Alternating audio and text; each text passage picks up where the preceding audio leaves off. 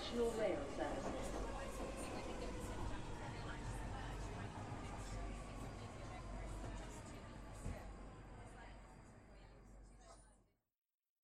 Bine te-am regăsit în stația Londra. Eu sunt Manuel Cheța de la manuelcheța.ro și tu asculti podcastul Un român în Londra.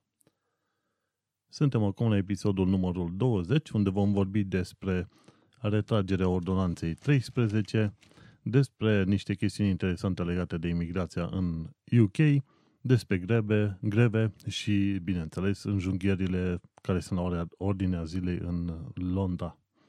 Stai aproape pentru știri incendiare. Bineînțeles, nu puteam să încep uh, noul episod fără să vorbesc despre Oscaruri și faptul că La La Land a luat Oscarul. Adevărul este că nu mă interesează treaba asta, nici nu știu cine a luat Oscarul, ci că s-a făcut un oarece blunder acolo și s-au încurcat uh, titlurile, chiar nu mă interesează. Adevărul este că din tot felul de filme care au fost uh, clasate drept filme de Oscar, nu știu dacă am văzut unul dintre ele în ultimii 50 ani de zile. De ce nu pun ăștia Transformers la Oscar? Nu le pun pentru că sunt prea multe explozii, prea multe efecte speciale și nu apelează la sentimentul omului. Vorba aia, nu e suficient de hipster filmul. Ei bine, mie îmi plac filmele alea, nu mă interesează de Oscarurile lor, ci mă interesează de acțiune. N-am să discut de Oscar, nici de La La Landul lui tata. Discutăm despre alte chestii ceva mai serioase. Ai mai auzit ceva de proteste? Ei bine, nici eu, nici în România, nici în afara țării. Duminică s-a făcut totuși iarăși o chestie faină. Cele câteva mii de persoane din Piața Victoriei în București s-au întâlnit, asta când a fost ieri, pe 26 februarie, și au făcut steagul Uniunii Europene. Acum nu m-am uitat să văd dacă au făcut toate stelele alea galbene ale steagului Uniunii, însă ideea în sine și proiectul au ieșit chiar frumușel Așa că pot să zic chiar și felicitări pentru cei din București care s-au agitat atâta timp. Și ajungând direct la subiectul care ne interesează, prin lege se pare că ordonanța numărul 13 a fost respinsă și ordonanța numărul 14 a fost uh, acceptată. Practic, uh, chestiile pentru care protestau oamenii în ultimele câteva săptămâni au, uh, s-au, s-au realizat. Pentru? Nu, ai protestat împotriva ai protestat, de fapt, împotriva ordonanței 13. Bineînțeles, problema nu este cu adevărat rezolvată, pentru că Grindeanu și restul populației comunistoide încă se află în Parlament și dragul nostru de Dragnea, teoretic ar trebui să fie judecat pentru alte măgării. Vedem dacă scapă sau nu. Ci că recentul imbecilul de Ponta lăuda, lăuda pe dictatorul ăla turc de Erdogan că face, că e om de patre și că își iubește țara și așa mai departe și se uita Ponta cu jind la tot felul de măgării pe care le face Erdogan în Turcia și probabil se gândea în sinea lui ce n-aș face și eu mineriadă cum a făcut uh, cum a făcut Eliescu. Mă, să nu fie mineri, bă, dar măcar cineva să fie bătut, nu? Și atunci Ponta al nostru tare se bucură când vede pe cineva ca Erdogan că își face de cap. Desigur, în România, deocamdată nouă nu ne convine treaba asta și dacă s-ar încerca asemenea măsuri, probabil că ar ieși puțin mai, uh, mai greu decât se așteaptă Ponta și compania. Să nu uităm că de altfel suntem în Uniunea Europeană și nu pot face ei cam tot ce vor pe acolo. O bună parte din uh, lucrurile bune care s-au întâmplat în România s-au întâmplat și datorită un, faptului că suntem în Uniunea Europeană așa cum am mai spus și cu alte ocazii, pe cine aud că zice că România este mai bine în afara Uniunii, nu pot să-l consider decât un om prost informat sau mai degrabă prost intenționat. Pentru că în România ai văzut o mulțime de îmbunătățiri după ce am intrat în, Uniune, în Uniunea Europeană. Interesant lucru, PSD-ul cu Năstase în frunte au fost cei care ne-au băgat în Uniunea Europeană. Bineînțeles, crezând că dacă vom primi tot felul de fonduri din Uniune, vor avea și ei mai mulți bani cu care să își facă de cap. Să nu uităm de fapt că DNA-ul a fost inițial PNA, Parchetul Național Anticorupție, creat tot de către PSD, în ideea că, odată ce au creat un asemenea organ care teoretic investigează politicienii de rang înalt, e bine, acei politicieni de rang înalt să fie scăpați Tocmai pentru faptul că PSD-ul controla PNA-ul. Dar după ce PSD a plecat de la putere, normal că PNA-ul a devenit DNA și a început să muște vechii săi stăpâni și atunci nu mai, uh, nu, mai combine, com, nu le-a mai convenit treaba asta. Și uite cum o serie de acțiuni pe care le-au făcut PSD-ul, crezând că va controla mai mult, va pune mai mult ghearele pe țară, s-au întors tocmai împotriva lor. Și într-un fel oamenii spuneau la un moment dat, mulțumesc PSD că m-ai învățat să protestezi. Cei drept, trăim acum într-o perioadă destul de interesantă. Românii în România se simt hăituiți de corupție și de tot felul de mizerie din loc în loc. Oamenii care sunt foarte cinstiți nu-și mai găsesc locul la propriu și unii dintre ei pleacă din țară. Și pe de altă parte ajungem în uh, Marea Britanie, unde mai devreme sau mai târziu unii dintre români o să se simte puțin hăituiți. Și aici ajungem la seria de măsuri anti-imigrație luate de către UK în ultimii câțiva ani de zile. Pe pagina informație în UK, în principiu zice că nu trebuie să-ți bați capul, nici să-ți faci probleme, dar fiindcă tu lucrezi în Uniunea, în uh, Marea Britanie, și atunci dacă lucrezi, ai dreptul la rezidență și așa mai departe și nu o să fii uh, practic deportat din uh, Marea Britanie. Dar mai sunt situații, de exemplu, dacă vrei să-ți aduci rudă, familie sau ceva, atunci în asemenea situații ce te faci? Și chiar astăzi am primit un link foarte interesant pe, de pe freemovement.org.uk și este vorba briefing, the legal state, status of EU citizens in the UK. Și acum, practic, e un articol destul de lung care vorbește despre statusul legal al cetățenilor UE în Marea Britanie. Și după ce am citit după ce am citit uh, articolul ăsta, în principiu este vorba de faptul că, conform directivei 2004-38-EC, ai dreptul să călătorești oriunde în Uniunea Europeană și să locuiești oriunde vrei în Uniunea Europeană.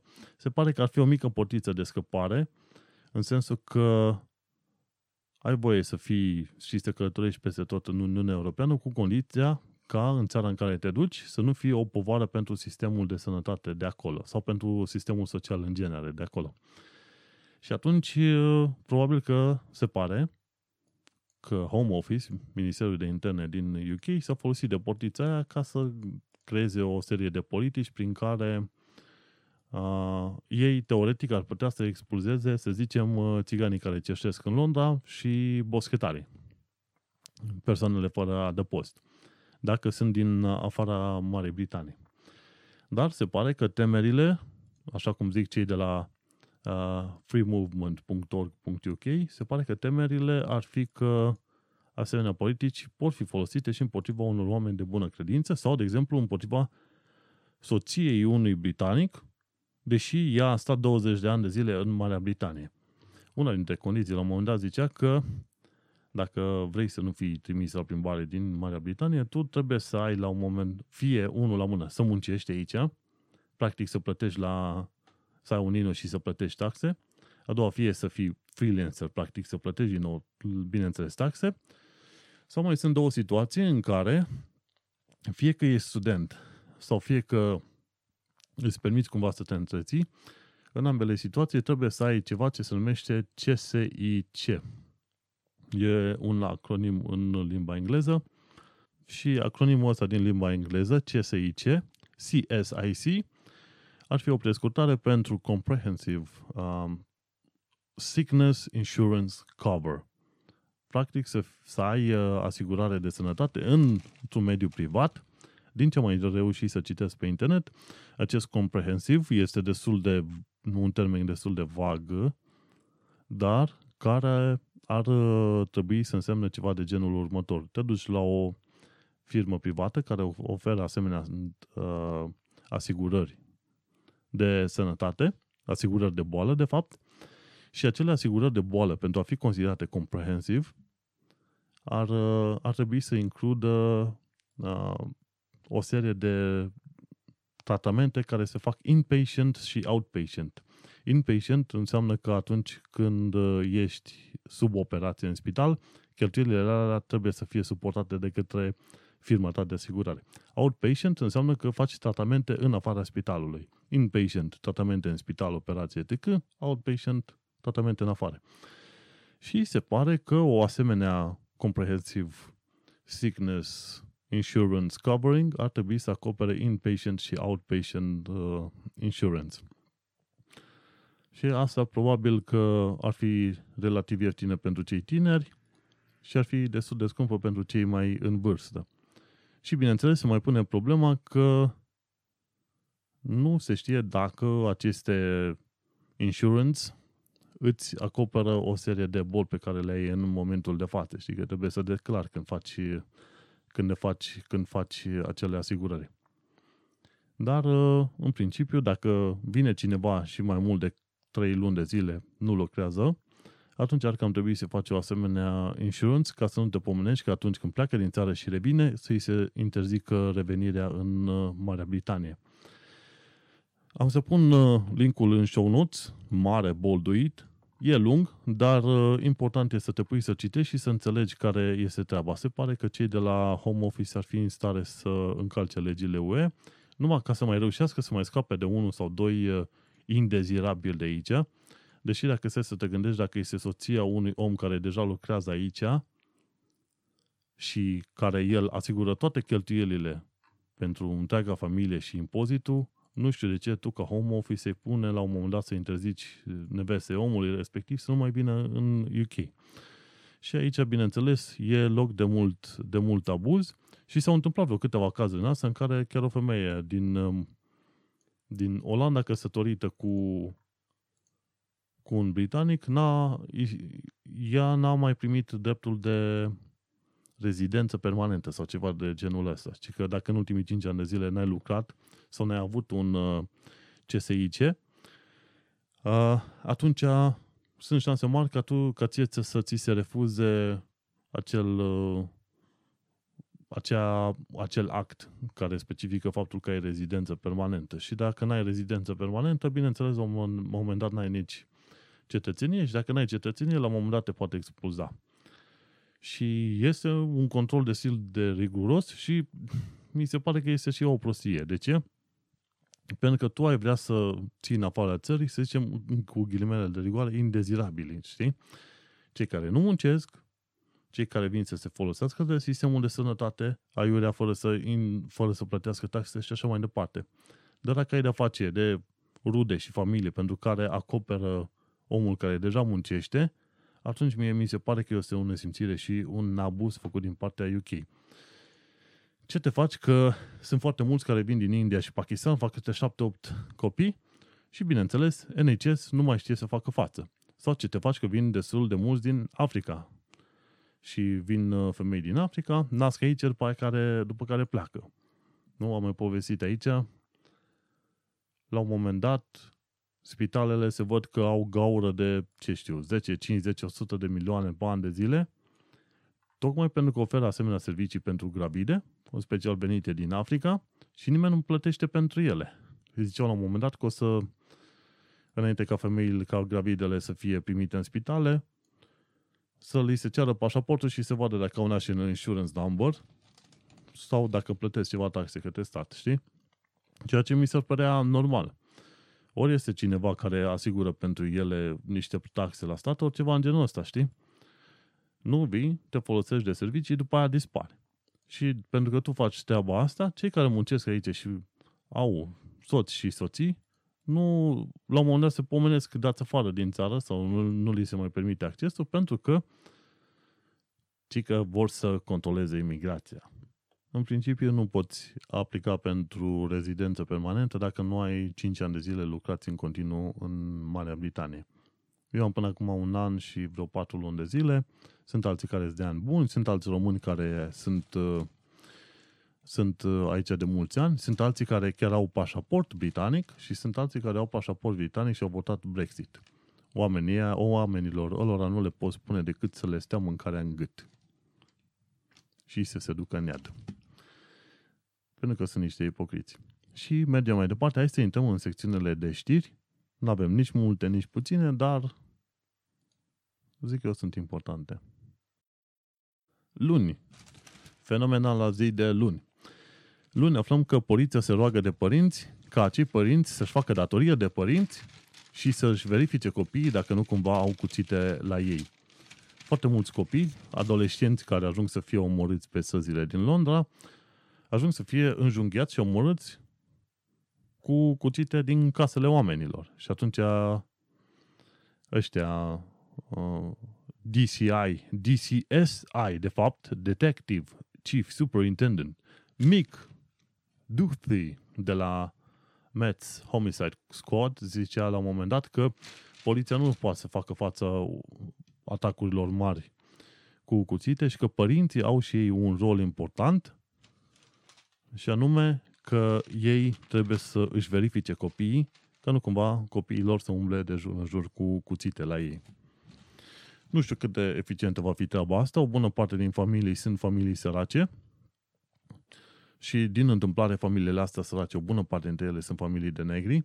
Asta nu înseamnă că rasa contează, adică nu o să zici că dacă vezi un negru pe stradă o să te înjunghe. Nu. Se întâmplă că o bună parte dintre cei săraci sunt și negri și de aia în ziare o să vezi cele mai multe victime de la înjunghieri, mai ales între adolescenți, sunt de la copiii de negri și, bineînțeles, provin din familii dezorganizate.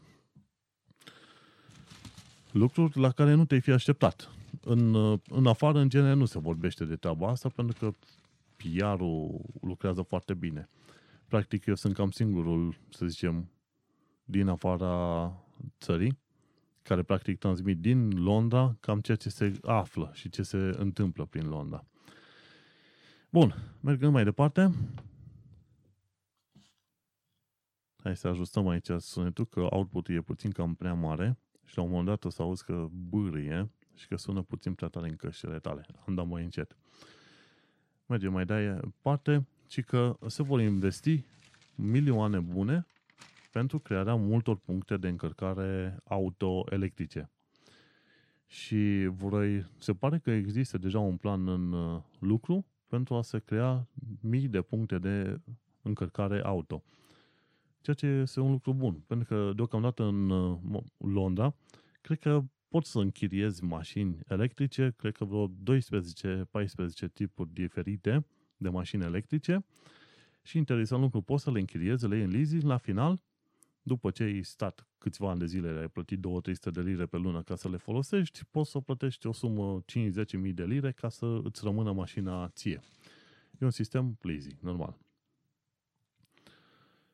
Și se pare că au început să se învârdă cu 4,3% mai puține mașini pe combustie internă în, în ultimele câteva luni în ultima lună, de fapt. Și se pare că firme private sunt printre cele care uh, vor investi în asemenea puncte de încărcare electrice. Și se pare că sunt cei de la Barclays Capital și Draper Esprit. Și asta, tot anunțul ăsta cu multele puncte de încărcare electrică vine după ce Uniunea Europeană a ajuns că va a anunțat că va trimite o amendă foarte mare către Uniunea, către Marea Britanie, pentru că Londra este extrem de poluată, printre cele mai poluate din uh, Uniunea Europeană. Și atunci, hm, Și atunci, trecem la ideea că uh, primarul Londrei, Sadiq Khan, a zis că ar trebui să se investească vreo 500 de milioane de lire din bani veniți de la guvern pentru a ajuta oamenii să cumpere să cumpere mașini electrice. Și foarte interesant, uite că și săptămâna trecută am vorbit de uh, cum îi zice, de Heathrow, care a spus că pentru cei, mi se pare, 27.000 de angajați, care o bună parte dintre ei au mașini, au spus că ei vor plăti câte 2000 de lire pentru fiecare să își schimbe mașinile în modele mai noi. Nu neapărat electrice, dar în modele mai noi. Și e un bun. E un bun că se fac asemenea mișcări făinuțe. Așa, mergem mai departe. Văd un anunț de la, de la Science Museum și zice uh, roboții. Aventura de 500 de ani pentru a crea mașinile mai umane. Și poți să te duci în fiecare zi de luni până vineri, până vineri la ora 10 seara, până pe 3 septembrie, ca să vezi expoziție și practic o istorie a roboților, că 500 de ani de zile. Bine, adevărul e că dacă se, e să te uiți la tot felul de chestii reunite sub numele de automata, inclusiv Arhimede avea la un moment dat un fel de ceasuri pe apă și niște păsărele care reușeau să facă anumite mișcări, tot pe baza apei. Hmm. Mergem mai departe. Și un articol anunță că primarul a mai oferit încă 27 de milioane de lire poliției pentru a ajuta poliția în lupta împotriva infracționalității. Și se pare, bineînțeles, 27 de milioane sunt uh, nimica pe lângă necesarul efectiv de 3,2 sau 3,5 miliarde de lire anual pentru poliția din Londra.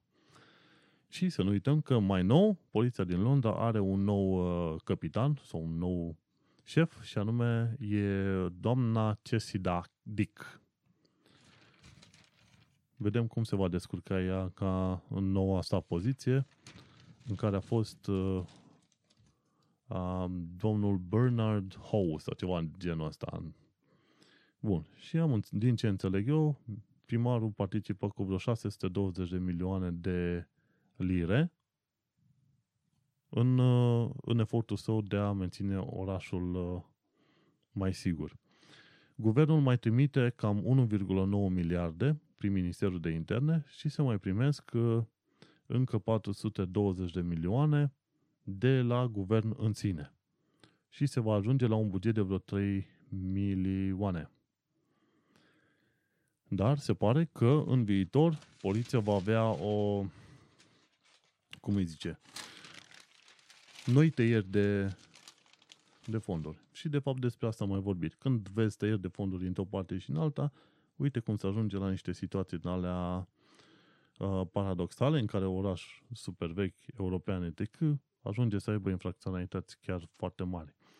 Legat de infracționalități, în uh, Londra, într-un an de zile au loc cam pe la 90.000 de infracțiuni în care sunt implicate, de exemplu, mopede dar fiindcă urmăririle infractorilor pe mopede sunt de obicei întrerupte, ăștia care se hotărăsc să facă tot felul de măgării, folosesc mopedele. De ce? Pentru că la un moment dat polițiștii vor uh, opri urmăririle dacă ei consideră că este un pericol să stea pe urmele hoților. De ce? Pentru că la un moment dat hoții, dacă nu sunt atenți, ar putea intra cu mopedele în uh, pieton și ar putea muri, sau la rândul lor hoții ei înșiși ar putea muri. Și este o tactică perfidă, de exemplu, hoții știu treaba asta și când sunt urmăriți, în anumite cazuri, ei și iau cășile și le aruncă pe jos, moment în care polițistii se obligați să întrerupă urmărirea pentru că pune în pericol viața, viața motoscuteristului. Bineînțeles că dacă fură și sunt niște nemenici ordinari, normal că trebuie să fie perfizi și să se folosească de lege împotriva polițiștilor. Ține minte, 90.000 de infracțiuni în, în Londra în timp de un an de zile și cam uh, minim 1000 de mopede care se fură an de an. Deci te poți gândi aici că la un moment dat văzând trendul ăsta, mai devreme sau mai târziu, probabil mopedele vor fi interzise în Londra. Și astea au fost știrile de luni. Cum mai vin câte o idee, bineînțeles am să mai comentez. Ca de fiecare dată, eu folosesc ziarul Evening Standard. Am înțeles că ar fi de New Yorker sau nu de New Yorker, cred că mai fi un alt ziar care teoretic găsești, în care găsești știri relevante ar trebui să, mi, să mă întreb prietenii de pe Facebook. La un moment dat mi s-a spus, nu New Yorker, The Times, cred că era vorba de The Times, probabil. vom mai vedea. Dar hai să trecem la știrile de marți. Și în marți aflăm, bineînțeles, cum este să ai greve în uh, Londra. Săptămâna trecută au fost iarăși greve și din ce am reușit să văd, linia Central Line a fost uh, blocată timp de o, de o zi, adică de marți seara până miercuri seara și 800.000 de pasageri n-au putut să folosească acea linie. Și, bineînțeles, pe lângă asta, a mai fost situația în care cei de la Southern Rail au avut și grevă și, bineînțeles, alte sute de mii au avut de suferit de pe urma asta. Și se pare că toate grevele astea acumulate pe hm, ultimul sud, toate grevele astea de pe metrou și de pe Southern au dus la niște pierderi uh, cam de vreo 500 de milioane și pierderile alea au fost resimțite, bineînțeles, de către Tube, Southern, dar și de către firmele care aveau nevoie de aceia angajați să vină la muncă și n-au mai ajuns. Unii angajați și-au pierdut locurile de muncă din cauza asta, știi? 500 de milioane de lire. Ca să ce? Știi? Pentru că acum, la un moment dat, erau, au, au făcut greva asta ultima oară pe Central Line pentru că nu le convenea că anumiți, adică 8 uh, conductori de tren urmau să fie mutați undeva în estul Londrei și pentru acei 8 conductori de tren, 800.000 de oameni au trebuit să fie mutați pe alte linii, să întârzie la muncă și, bineînțeles, au fost și niște pierderi foarte mari. Și acum, la un moment dat, ajungi să te întrebi când uh, uh, nevoile unor oameni pot uh, călca în picioare nevoile altor sute sau milioane, sute de mii sau milioane de oameni sau când ajungi la niște pierderi de vreo 500 de milioane de lire. Știi, la un moment dat să te gândești, mă, grevele astea până, până unde pot duce. Și se pare că la un moment dat uh, ăștia din, uh, din guvernul UK vor fi nevoiți să adopte niște legi mai stricte legate de greve, în așa fel încât pierderile să nu mai fie atât de mari. Bun. Mergem mai departe. O tanti, în timp ce mergea cu bicicleta, a fost lovită de către dube, o dubiță, a căzut pe jos, s-a, s-a lovit și poliția nu a investigat uh, nimica. Este vorba de tanti Nisha Singh, de 33 de ani de zile, care este un cercetător la King's College London. Deci nu e orice, orice om de pe planeta asta.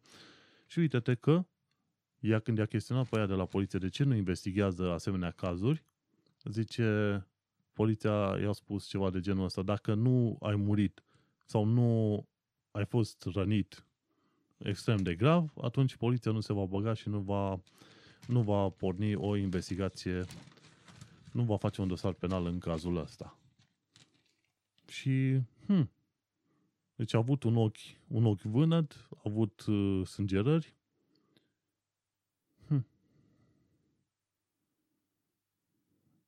și cât pe acei să fie lovită de o altă mașină. Și uite, descoperi că atunci când se pune uh, se pun chestiile cap la cap, când ești lovit de către o mașină, sunt slabe șanse ca respectivul să facă închisoare și ce rost are să mai facă închisoare când tu ești mort, nu? Și au fost situații în care, de exemplu, o femeie atlet a fost călcată de o mașină foarte, uh, foarte mare, HDV, cu gabarit mare și și-a pierdut picior. Și-a pierdut un picior. Iar șoferul respectiv a primit numai o amendă de vreo 500 de lire și game over. Știți? Și e o chestie care mi se pare cât se poate de nedreaptă. Și s-a demonstrat că era vina lui.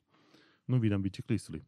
Cele mai multe situații în care au fost accidente în care bicicliști au murit sau accidente destul de grave, cum a fost cu uh, Nisha Singh, au fost uh, generate de către indivizi în dube sau în mașini mari și uite-te că oamenii respectivi nu au fost pedepsiți în niciun fel. De aia zic, cine are vreodată ocazia să fie în, în dreptul unor autobuze, dube sau mașini mari, să se ferească, pentru că atunci când este accidentat, nu se pese nimănui de el. Mergem mai departe. Ajungem la un articol care spune dacă te dau afară din casa mea, nu înseamnă că eu sunt un monstru. Și Aici este vorba de situații în care, de exemplu, ai de-a face tu ca proprietar de casă cu un uh, chiriaș care nu-și mai plătește rata, uh, rata chiria și atunci, conform legii, trebuie să dai în judecată și pe aia să iei în posesiune imobilul, o chestie care durează cam vreo două luni cel puțin. Nu, și a fost situație. Pe mine m-a interesat să văd care au fost cartierele în care asemenea situații s-au întâlnit des. Adică situații în care ar trebui să fie dați și afară pe bandă rulantă. Și ci că din 20 de districte din, toat, din, toată, din tot UK-ul, care sunt în topul ăsta la oamenilor dați afară, adică cu forță, adică oameni care nu și-au plătit uh, chiriile timp, timp de luni întregi, 17 din 20 sunt în Londra. Și printre ele sunt uh, Barking și Dagenham, sunt printre districtele cele, cu cele mai multe uh, asemenea situații în care oamenii au, fost, au trebuit să fie dați în judecată ca să fie scoși afară. Și după aia mai este și Newham. Știi? Și în medie durează cam vreo 37 de săptămâni ca să scapi de un uh, chiriaș care nu vrea să plătească. Hmm. Știi? Și prim, problema principală în toate felul, în, tot, uh, în toate cazurile astea a fost, bineînțeles, că nu s-au plătit, uh, nu s-au plătit chiriile. Ci că în ultimul în ultimele trei luni de zile au fost 31.000 de asemenea situații și 24.674 de oameni au primit ordin judecătoresc să plece din, din casele respective și doar o treime din ăștia au plecat doar atunci când au venit într-adevăr autoritățile pe ei și au scos cu forța de guler afară. Și o bună parte dintre cei care au case și care dau în chirie, bineînțeles că ei sunt pe ipotecă. Dacă nu dacă tu stai în casa aia și tu nu plătești chirie, ipoteca omului trebuie plătită din niște bani. Și atunci, ce te faci în asemenea situații? Bineînțeles că trebuie să scapi de om să-l scoți afară și ca să eviți asemenea situații, mai bine cauți să-ți găsești oameni cinstiți care e vorba să plătească așa cum trebuie. Londra este ca o sabie cu două tăișuri. Chiar discutam cu cineva, nou venit aici în casa la noi, un nou coleg, și am spus, dacă vrei să știi un lucru despre Londra, este faptul că încrederea este o monedă, o monedă extrem de scumpă aici, știi? Și dacă vrei să faci un lucru, atunci să nu crezi pe nimeni pe cuvânt. Vrei să crezi pe cineva? Crede-l cu actele în mână. Să fie tot în regulă și după ce ai făcut toate verificările. Și în lumea chiriilor, chestia asta merge pe, în ambele direcții. Eu ca chiriaș, atunci când am venit în coace, am verificat uh, în Google gov.uk Search Property Details, am obținut detaliile de imobil aici și când am semnat contractul am cerut ca proprietarul, proprietara de fapt, să vină cu document justificativ, respectiv pașaport sau uh, permis de conducere. Să mă asigur că persoana cu care semnez este exact uh, persoana pe numele căreia este imobilul ăsta, știi? Și atunci știi că ești într-o zonă mai sigură, te uiți și faci verificările legale, conform legii trebuie să aibă aici minim frigider, aragaz, cuptor cu microunde, hotă, da, și hotă este prevăzută în lege, hotă, esinctoare, alarmă de fum și așa mai departe. Nu. Și după ce ai făcut verificările astea, poți să stai binișor, liniștit, că ești cât de cât legal. Și bineînțeles, trebuie să te asiguri că depozitul tău este într-o schemă de protejare a depozitelor. Nu? Asta e o parte a sabiei. Cealaltă parte a sabiei, ca proprietar, la, bineînțeles, trebuie să ceri cât mai multe detalii despre om. Și când, când vrea cineva să meargă în chirie, îi se cere de obicei să, să prezinte pașaportul și un payslip. Știi? Un, o dovadă a faptului că lucrează undeva și că își permite să plătească chiria, știi? Nu. Și în felul ăsta, cele două tăișuri ale săbii sunt bine ascuțite la nevoie la momentul potrivit. Pe mine m-a interesat și o să verific în viitor unde este topul cu toate cartierele, toate districtele în care au trebuit să fie evacuați oamenii. Și aici nu este vorba de faptul că m-ar interesa să știu cât de mulți oameni sunt amoriți și nu-și, nu-și permit să plătească chiriile, ci este o corelație destul de interesantă în care vezi că de obicei acolo unde sunt cele mai multe situații în care trebuie să dea afară oamenii din casă pentru că oamenii respectivi refuză să-și plătească chiriile, ei, oamenii din zona aia sunt de fapt și în cartierele răufamate. Dagenham e un cartier uh, deloc plăcut. Dar mai rău decât Dagenham, înspre estul uh, Londrei, este Barking. Și tot prin zona aia este, mi se pare, și uh, Ilford. Nici ăla nu este un loc foarte bine, foarte bine cotat. Eu caut să evit locurile în care infracționalitate e mare sau ai probleme de genul ăsta. Și numărul mare de oameni scoși cu forța din, uh, din chirii este și un indicator al zonei respective. Și atunci de-aia m-am uitat. Când am auzit de Barking și Dagenham, am știut despre, despre ce este vorba, pentru că acolo nu circulă cei mai simpatici oameni de pe pământ. Un interesant lucru, am văzut că românii se duc să stea în zonele respective pentru că este mai ieftin, dar este mai ieftin dintr-un motiv foarte bine știut. Și chiar îmi zicea un prieten de curând, dar de ce nu te duci într-o cameră unde să plătești tu 300 de lire? Mă, am fost la început așa, am stat șapte luni de zile, dar la un moment dat ai nevoie și tu de intimitatea ta. Și când lucrezi ca web developer de ei 2000+, plus, la un moment dat te gândești, mă, parcă nu mai merită să stau după colegul meu care vorbește 4 ore în fiecare zi după masa, să stau să-i aud uh, bla blaurile lui până nu mai pot și prefer să mă duc undeva să stau și eu în liniște în camera mea, ca un om normal, ca o ființă decentă de pe planeta asta.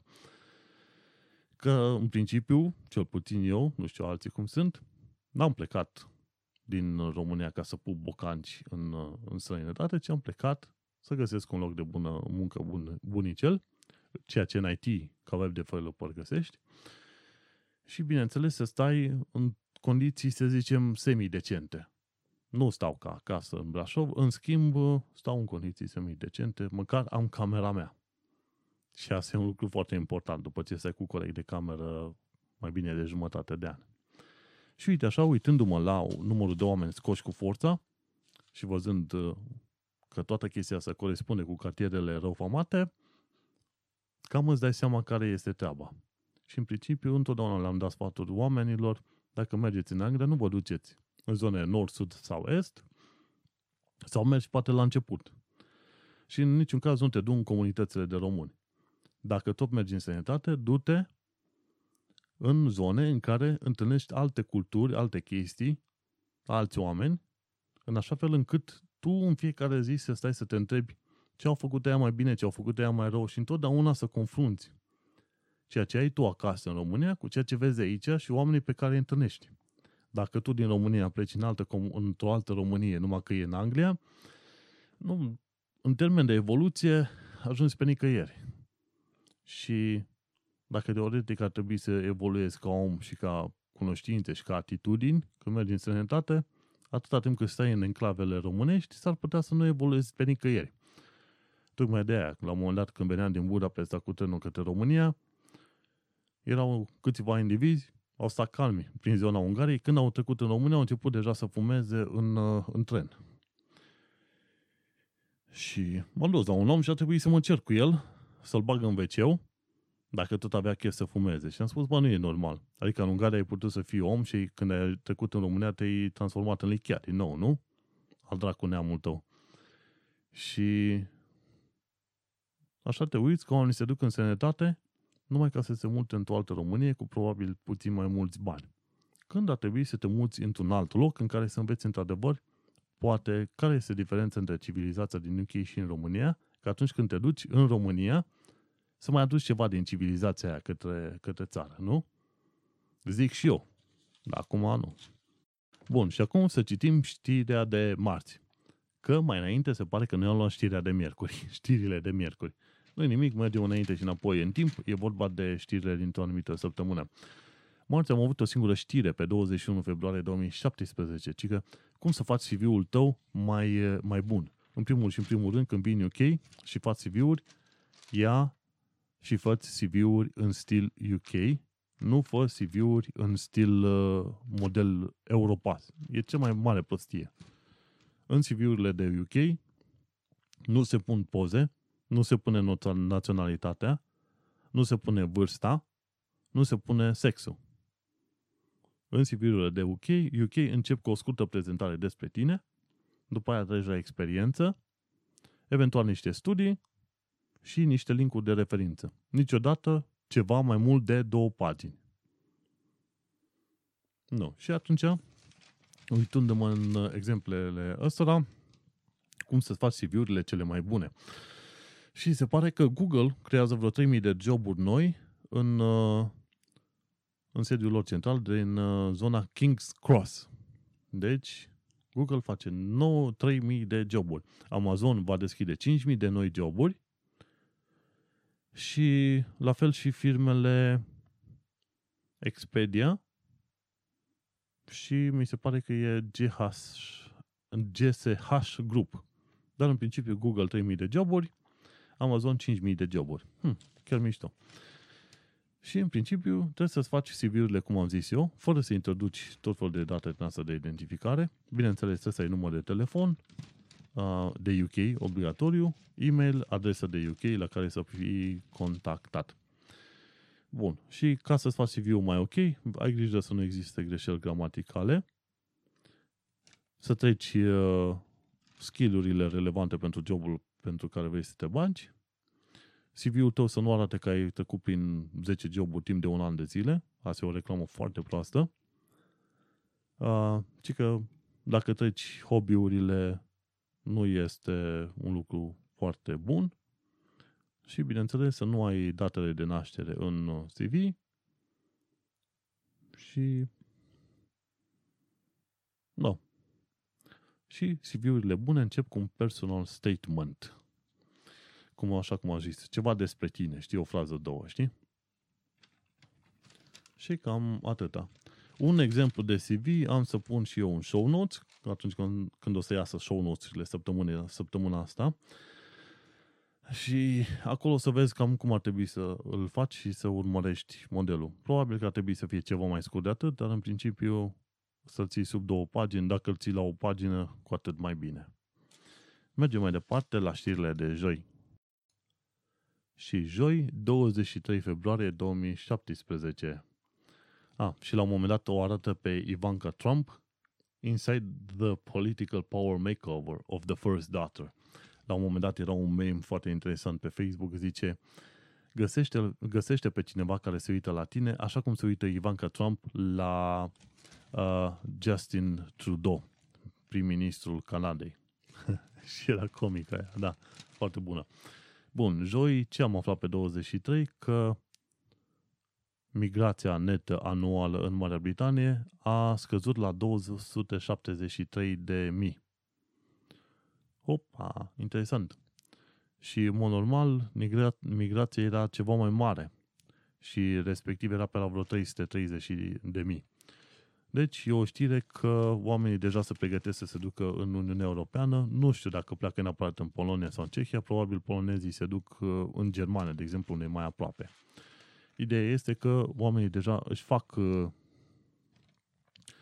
își fac uh, bagajele. În schimb, românii și bulgarii sunt cei care au venit cei mai mulți în coace în, ultima, în ultimul an de zile, mai ales de când s-au auzit cu Brexit-ul. Au zis oamenii, hai să venim repede, să prindem ultimul uh, tren. Și că vreo 74 de mii de români au venit din uh, 74 de mii de oameni din Bulgaria și din România. Hmm dar zice că nu. În principiu, migrația netă scade. Mergem mai departe. La un moment dat, un individ care a fost în Guantanamo Bay, Guantanamo Bay, ținut acolo, arestat pentru pe suspiciune de terorism, ba nu, nu suspiciune, ba chiar că era numit terorist, a primit la un moment dat omul nostru un milion de lire compensație de la guvernul Marii Britanii. Și individul, după vreo 5-7 ani de zile, se pare că s-a dus în ISIS, în uh, Irak și de curând, buf, a explodat într-o piață din, uh, din Irak, mi se pare, și au omorât vreo câteva zeci de oameni. Și acum oamenii au început să ia, să ia guvernul la întrebări și să îi uh, chestioneze, să afle de ce s-a dat bani și cum, de, și cum au fost, folosit, fost folosiți aia un milion de lire care au fost primiți de teroristul respectiv, pentru că fusese torturat la Guantanamo Bay. Neinteresant. Terorist uh, demonstrat mai primește și bani. Simpatici oameni, nu? Bun. E o știre mai puțin relevantă despre Pauper's Funerals, o știre mai relevantă despre faptul că vânt, vânturile, practic furtunile au ajuns pe la vreo 60 de mile pe oră, 90 de km pe oră. Chiar în zona așa unde lucrez, la un moment dat erau vânturi atât de puternice încât uh, era o tipă subțirică, săraca, stătea înclinată foarte puternic în față ca să nu fie dată cu craci în sus. Da.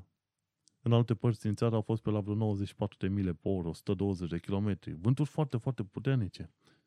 Și asta de obicei așa se întâmplă. Când treci de la, de la iarnă la primăvară, sunt vânturi puternice, dar nu se întâmplă numai în Anglia. Se întâmplă și în România treaba asta, din ce am văzut. Și haideți să trecem la enorm de multe ale știri de vineri, care sunt una, două. Și pe 24 februarie, vineri, acum în urmă cu trei zile, am aflat că cei de la Poliția Metropolitană au descoperit un milion de lire cash într-un taxiu. Cei de la Poliția Metropolitană tot urmăresc benzile astea de crimă organizată și reușesc din când în când să facă confiscări de serioase de cash.